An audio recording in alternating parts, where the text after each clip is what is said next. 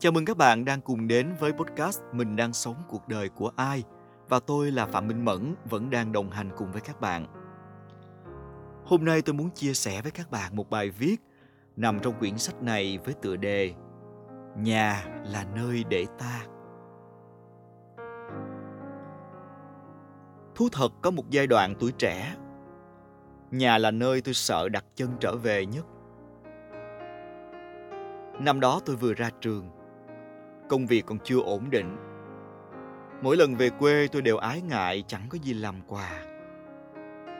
Tôi vẫn luôn có một ám ảnh tuổi thơ, đó là con trai của ông hàng xóm. Một anh bác sĩ giỏi giang, lần nào về quê cũng mua sắm cho ba má tivi, tủ lạnh, đầu máy. Câu chuyện đó ba tôi kể tới mức tôi thuộc lòng. Vì vậy mấy năm đầu ra trường, tôi hầu như cố gắng về quê thật ít nhất là những quản đang thất nghiệp. Tôi hầu như trốn bặt trên thành phố. Bởi chỉ cần đặt chân về, tôi sẽ bị cuốn vào vòng xoáy của những câu hỏi liên tu bất tận của bà con, của hàng xóm. Sao rồi? Là giám đốc chưa? Lương trển mấy chục triệu một tháng. Xây nhà trên Sài Gòn chứ mày? Tết này về có mua gì cho ba má không? Chừng nào lấy vợ? Chừng nào sinh con? Ba mẹ tôi thì không tra hỏi như thế. Nhưng trong bữa cơm tối, mẹ tôi sẽ nhìn con trai với ánh mắt lo lắng. Trên đó đi làm cực lắm hay sao mà ốm nhom vậy con? Còn ba tôi thỉnh thoảng sẽ nhìn xa xăm. Ráng nghe, thằng Hùng bạn con học bác sĩ xong, giờ về quê mở phòng mạch rồi. Còn con Thúy hồi xưa con chơi chung á, giờ hai đứa con rồi đó. Những câu nói đó xem ra còn khiến tôi rối bời hơn cả rừng câu hỏi ban chiều. Không biết những năm tháng đó bạn đã trải qua thế nào. Nhưng với tôi, đó là những tháng ngày đầy áp lực.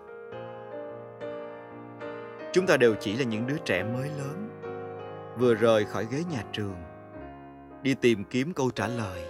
Tôi là ai? Tôi có gì và muốn gì ở cuộc đời này? Tôi sẽ vẽ những trang đời sắp tới của mình ra sao? Cuộc sống với gánh nặng cơm áo đầy mới mẻ và thách thức. Trước giờ mình chưa từng nếm trải. Dù rằng quãng đại học, đứa nào cũng từng xuôi ngược làm thêm. Đã hình dung ít nhiều tương lai sẽ còn vất vả hơn nữa. Nhưng thực tại như đang nói với mình rằng, chừng ấy tưởng tượng của anh chẳng thấm vào đâu đâu rồi cuộc đời này sẽ còn quăng quật anh thêm nhiều cú ngã để khôn lớn. Thế là ta từ từ nếm trải những cảm giác của tiền nhà mỗi tháng không còn ai trợ cấp. Tuổi thân của những ngày bị đồng nghiệp ức hiếp, lao đao cùng những ngày thất nghiệp.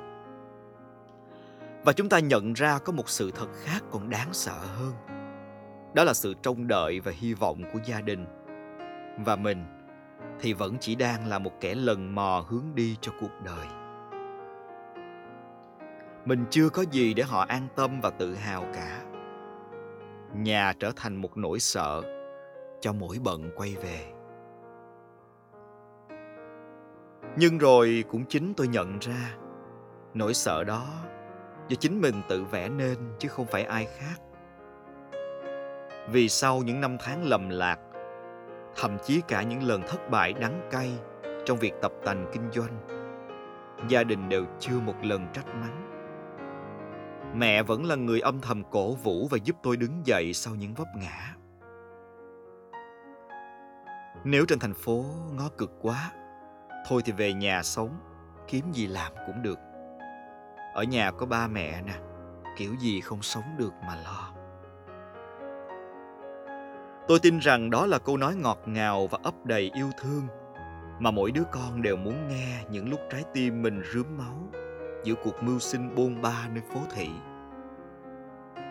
Và tự nhiên chợt thấy rằng bấy lâu nay chúng ta đã bất công với nơi đã sinh ra mình, với những người luôn vì mình mà yêu thương vô điều kiện. Có phải chúng ta đều có những ngày tuổi trẻ chỉ muốn dành thời gian cho những cuộc rong chơi cùng bè bạn, thay vì chọn trở về thăm nhà. Những thứ bảy chủ nhật rảnh rỗi, được dành để ngủ nướng hay tụ tập với đám bạn chí cốt, sẽ sướng hơn là leo lên xe khách về quê. Chúng ta thường lao nhanh về nhà nhất, thường là những lúc mình cháy túi, cần gia đình trợ cấp chúng ta luôn có lý do để chần chừ khi trở về thăm nhà. Lúc thất bại, chúng ta ái ngại. Nhưng đến khi thành công, có thời gian, chúng ta bận rộn hơn với những cuộc vui. Có điều, những cuộc vui đó, chúng ta dành cho người lạ. Còn gia đình, ta sẽ chọn quay về khi rủ rượi, bơ phờ tâm hồn cạn kiệt nhất quãng đường về nhà đôi khi không xa. Chỉ có lòng những đứa con là tự tạo khoảng cách với chính ngôi nhà của mình. Có thể đôi lần, gia đình vì quá lo lắng, mong chờ mà tạo cho ta những áp lực. Có thể đôi lần vì nóng giận mà gia đình nói những điều làm chúng ta buồn lòng. Ta cảm giác như không được thấu hiểu và chia sẻ. Nhưng nếu nghĩ ngược lại chúng ta cũng chẳng phải đã từng có trăm lần làm tổn thương ngược lại chính gia đình mình.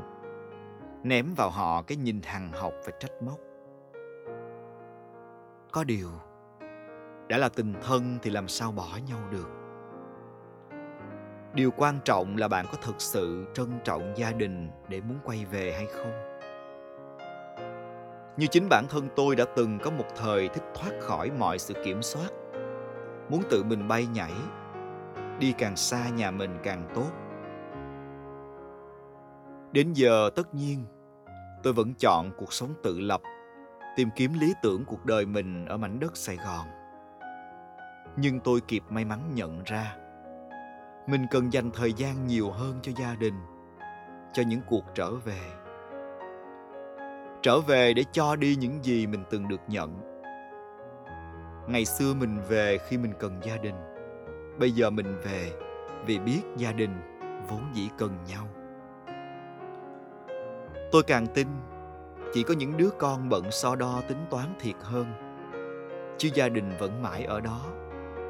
Những người thân yêu nhất vẫn ở đó chờ đợi. Không vì chúng ta thất bại mà từ bỏ.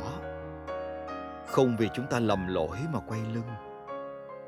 Chỉ duy một trái tim yêu thương, luôn đón nhận và vỗ về giúp chúng ta gột sạch mọi vết nhơ cuộc đời. Tôi thấy điều kỳ diệu nhất của một mái ấm là nó có khả năng chữa lành mọi vết thương. Giận nhau mấy rồi cũng sẽ tha thứ.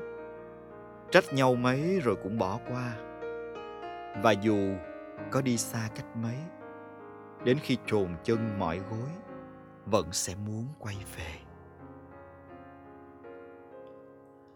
Cảm ơn các bạn đã lắng nghe trọn vẹn podcast ngày hôm nay cùng với tôi. Chúng ta sẽ lại gặp nhau trong những chủ đề tiếp theo của quyển sách mình đang sống cuộc đời của ai. Hãy đón nghe tôi mỗi tuần nhé. Cảm ơn các bạn. Bye bye.